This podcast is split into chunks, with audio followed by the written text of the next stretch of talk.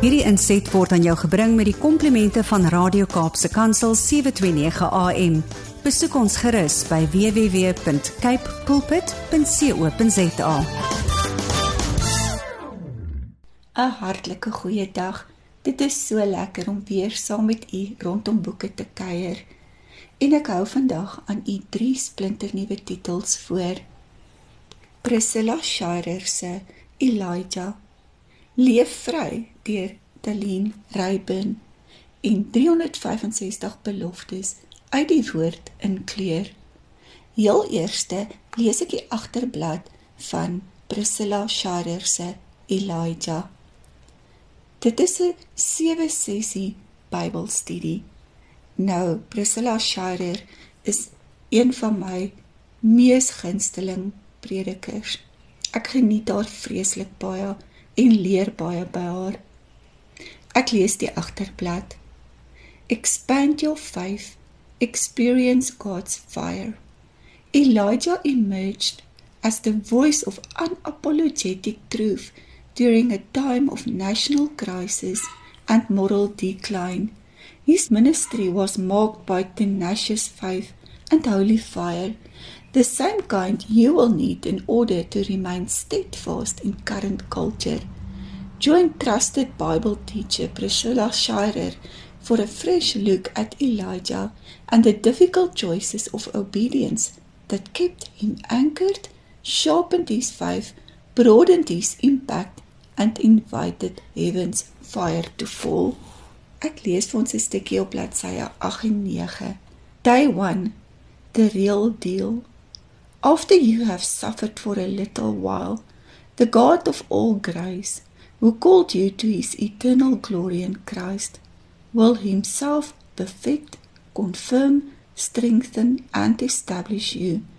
1 Peter 5 verse 10.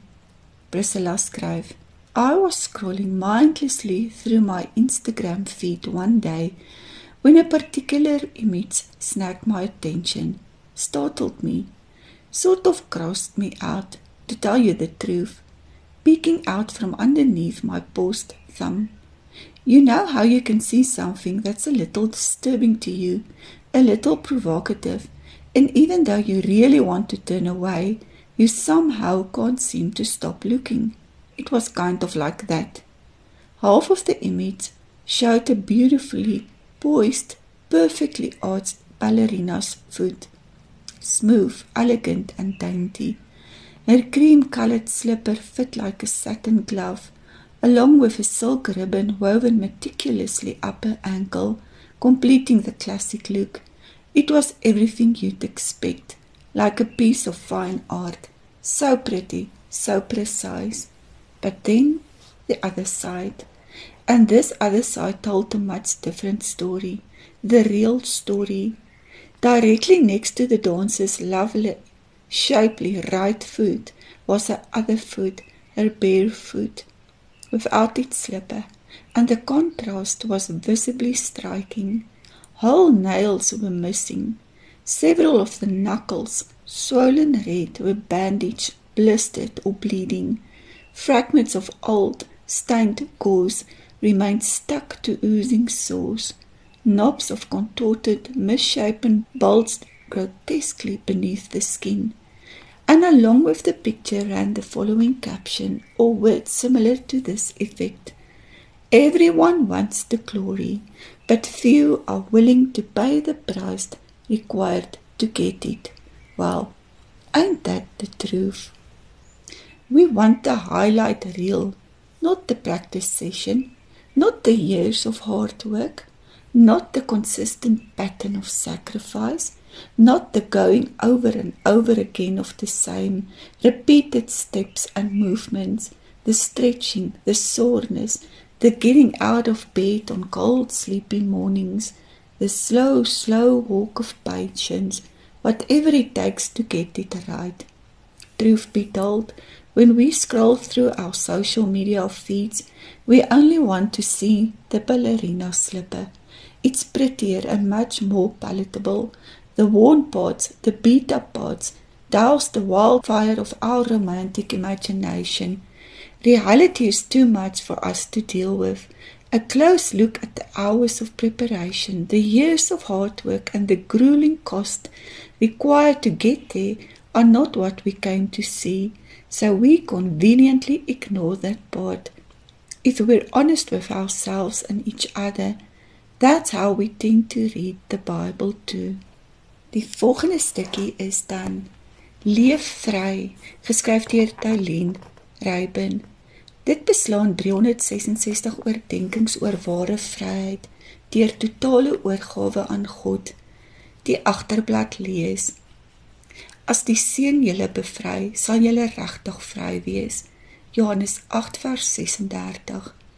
Die 366 dagstukke in Leef vry sal jou lei tot 'n dieper verstaan van die lewe wat joune is deur Jesus se kruisdood in watter seisoen jy ook al is of wat jou omstandighede ook al is die daaglikse oordeenking sal jou inspireer en bemoedig terwyl jy die vryheid ontdek wat joune is in God. Kom ervaar self wat dit beteken om vrygemaak te wees van vrees sodat jy kan voel vra floreer volg lief hê leer gee rus misluk en droom. Ek lees sommer vir ons die gebed op bladsy 294 oftewel dag 287 vry om met God te praat. Here dankie dat U my so liefgehad het dat U bereid was om alles tot stilstand te bring om my heel te maak dankie dat U bereid was om aan die kruis vermink te word sodat my verdorwenheid en tekortkominge reggestel kon word Dankie dat U my herstel het sodat ek my volle potensiaal kan bereik en U kan verheerlik. Dankie dat U my geklee het in regverdigheid en vir my 'n plek gegee het aan U tafel. Gee dat ek altyd sal onthou dat ek nie meer 'n slaaf is nie. Amen.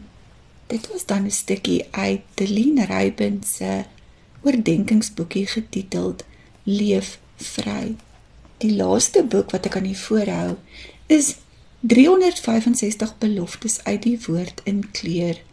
Inspirerende ontwerpe om in te kleur vir 'n vreugdevolle belewing van God se beloftes. Lê 365 beloftes uit God se woord vas in jou hart terwyl jy die volblad ontwerpe in kleur. Die 365 beloftes uit die woord sal sorg vir 'n unieke geesvervulde ervaring. Hierdie is 'n pragtige boekie. Op die linkerkantste bladsy is daar die teksgedeeltes en die hele regterkantste bladsy beslaane in kleurprent. Heerlike gedetailleerde inkleurprente. So terwyl 'n mens sit en inkleur, fokus 'n mens op die dagstukkie oftewel die die teksversie wat 'n mens gelees het en 'n mens kan bietjie daaroor mediteer en nadink. Dit is 'n wonderlike boek, 'n pragtige boek, 'n lieflike boekie om vir iemand geskenk te gee. Die drie boeke is dan Priscilla Schreier se Elijah, Leef vry deur Deline Rybin en 365 beloftes uit die woord in kleur kyk gerus uit vir hulle in boekwinkels. Dit is wonderlike leesstof, bemoedigend en inspirerend en dit bring mens naby aan Jesus. Tot volgende naweek dan bring ek nog 'n paar boeke. Plaas dit op ons boekrak. Geniet die week, lees lekker, wees veilig en nader tot God. Totsiens. Hierdie inset was aan jou gebring met die komplimente van Radio Kaapse Kansel 729 AM. Besoek ons gerus by www.cape pulpit.co.za.